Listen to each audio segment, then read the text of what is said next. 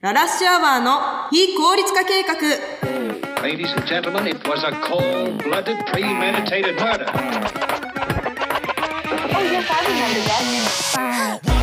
2021年5月17日月曜日記念すべき第1回目の配信「ララッシュアワー」の非効率化計画。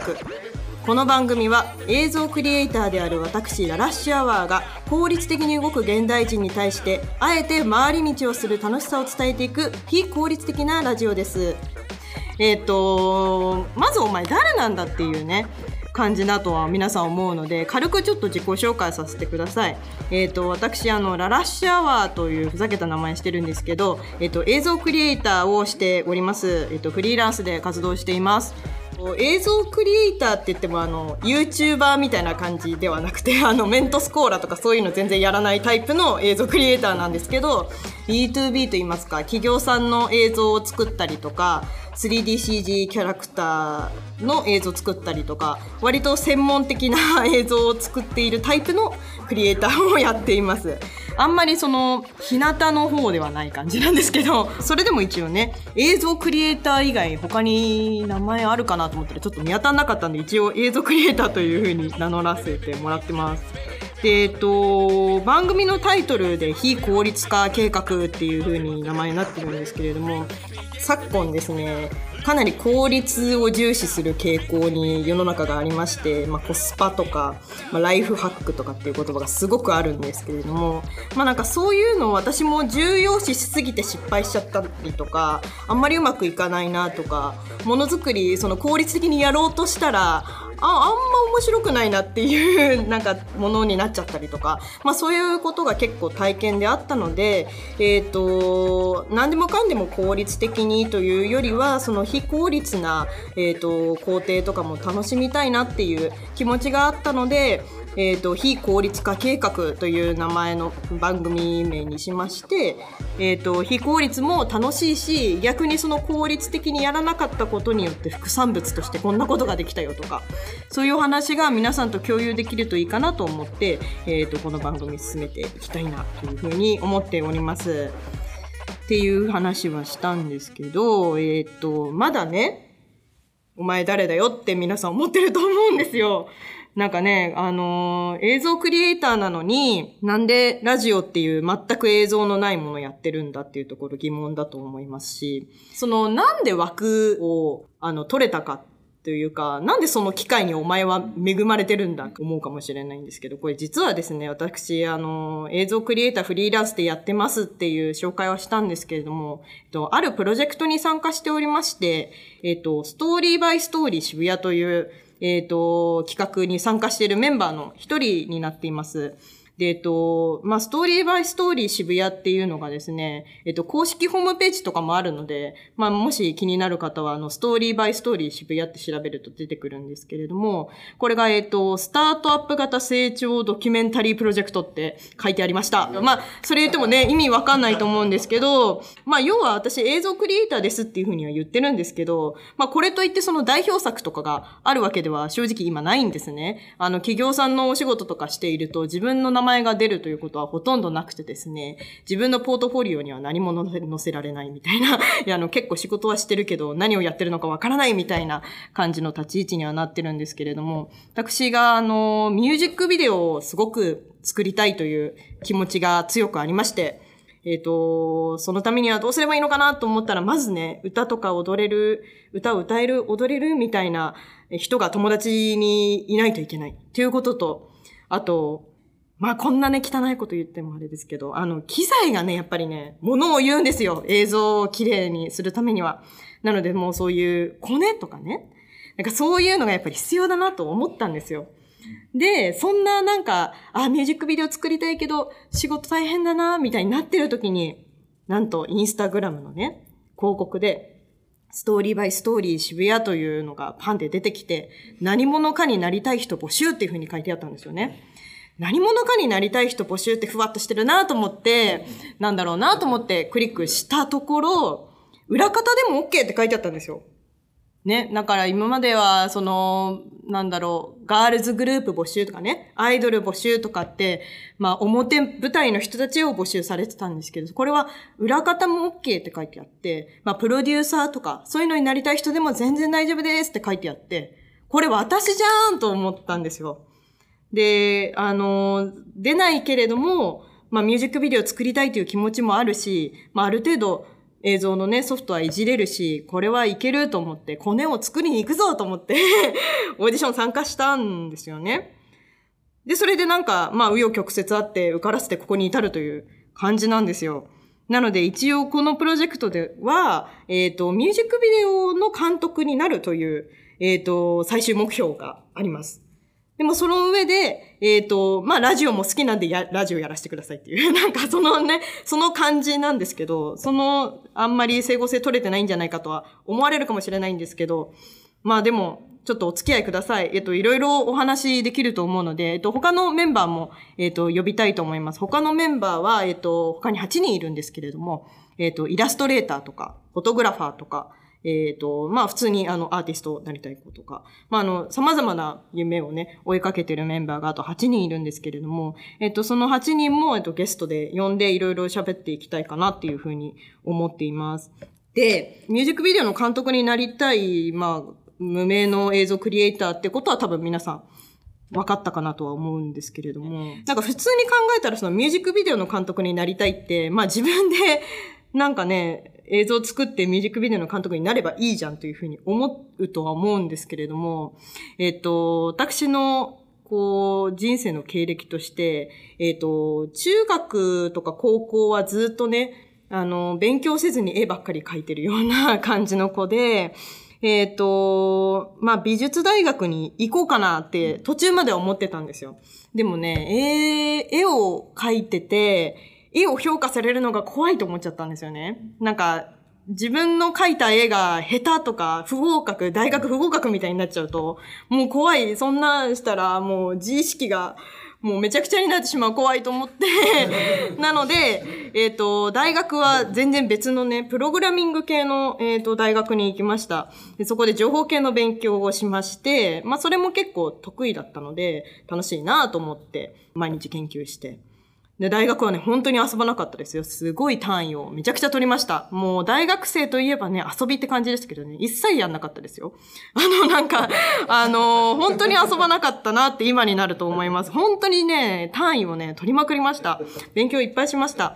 で、えっ、と、そんなこんなで、まあ、就職も、就職活動もね、なんかちょっとほら、大変じゃないですか。なんかスーツ着てね、リクルートスーツ着て、いろんなところ可決に回ったり、まあ、それちょっと大変かと思ったので、大学の推薦みたいな感じで、えっ、と、枠がありまして、この大学だったらこの一枠、あの、この会社に入れますよ、みたいな、求人みたいな紙があるので、それでいいなって思ったところが会社ありまして、で、そこが第一希望で、で、そこに面接して、入ったっていう感じなんで、まあ、就活もね、すごい省エネで効率的にやりましたよ、そこは。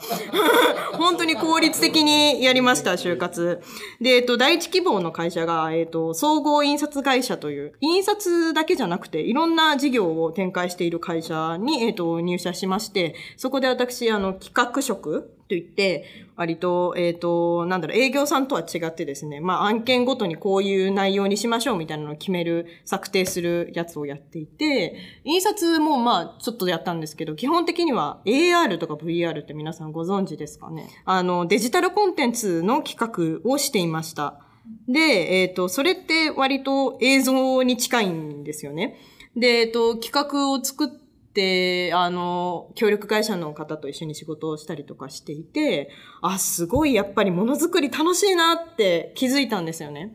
で、自分で企画だけじゃなくて手を動かしたいなっていうふうに思っちゃったんですよ。で、手を動かすってなると、どうしてもその大企業ですと、大まかなプロデュースとかディレクションっていうのが、えっ、と、主な仕事なので、それも楽しかったんですけど、やっぱり私はソフトをいじって、ものをゼロから作りたいっていう気持ちがね、ふつふつと湧いてしまって、じゃあもうこれは一年発起だと思って、えっ、と、CG の専門学校に通いながら途中まで働いて、で、専門学校か、あの、働きながら通ってるとですね、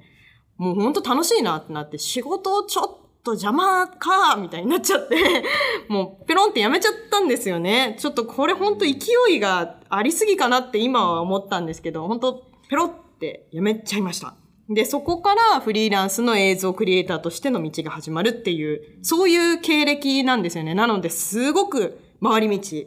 なんか首都高の、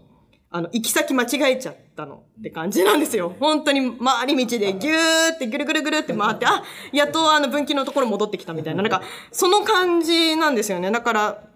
本当に回り道で非効率な人生をやってきたんですよ。このラジオでは、その、まあ、ミュージックビデオの監督になるためにいろんなプロジェクトにこれから、まあ、参加することになると思うので、まあ、それの裏話とか、まあ、趣味で、まあ、MMD っていうね、ミクミクダンスっていうフリーソフトでミュージックビデオ作ったりとか、なんかそういう、本当に趣味のお話もあったりとか、まあいろいろあると思うので、まあざくばらにお話ししていければいいかなというふうに思ってます。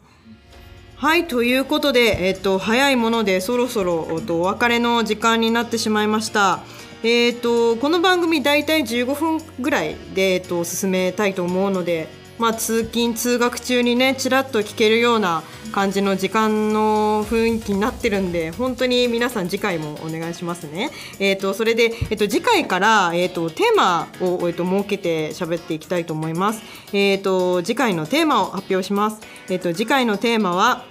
ルーティンを設けない。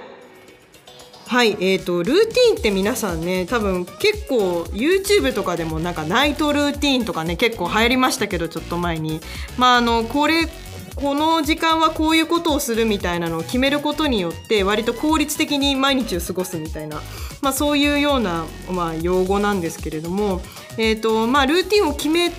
るからこそ、まあ、効率的に動くとは思うんですけど逆にルーティン決めないことによってこんな面白いことがあったよとか、まあ、ルーティン決めすぎてちょっと失敗しちゃったよとか、まあ、失敗談とかでもいいので何でもこのご意見皆さんとあの共有してお話できればいいなというふうに思っています。で、えっと、先ほど、えっと、ちょっとちらっとお話ししたんですけど皆さんとねご意見を共有したいっていうお話ししたんで、えっと、私ねもうツイッター大好き人間でもうツイッター暇があればツイッター見てるのでもうツイッターでご意見募集したいと思います。で、えっと、番組聞いてのご感想とか、あとご質問とか、何でもいいので、えっと、つぶやいてください。で、えっと、番組のハッシュタグも作ります。えっと、番組のハッシュタグは全部漢字で、非効率化計画です。まあ、中中黒をね入れても入れなくても大丈夫なんですけど非効率化計画で、えー、とハッシュタグでつぶやいてくださいで、えーとまあ、例えばなんですけど、まあ、なんかあの私への質問とかね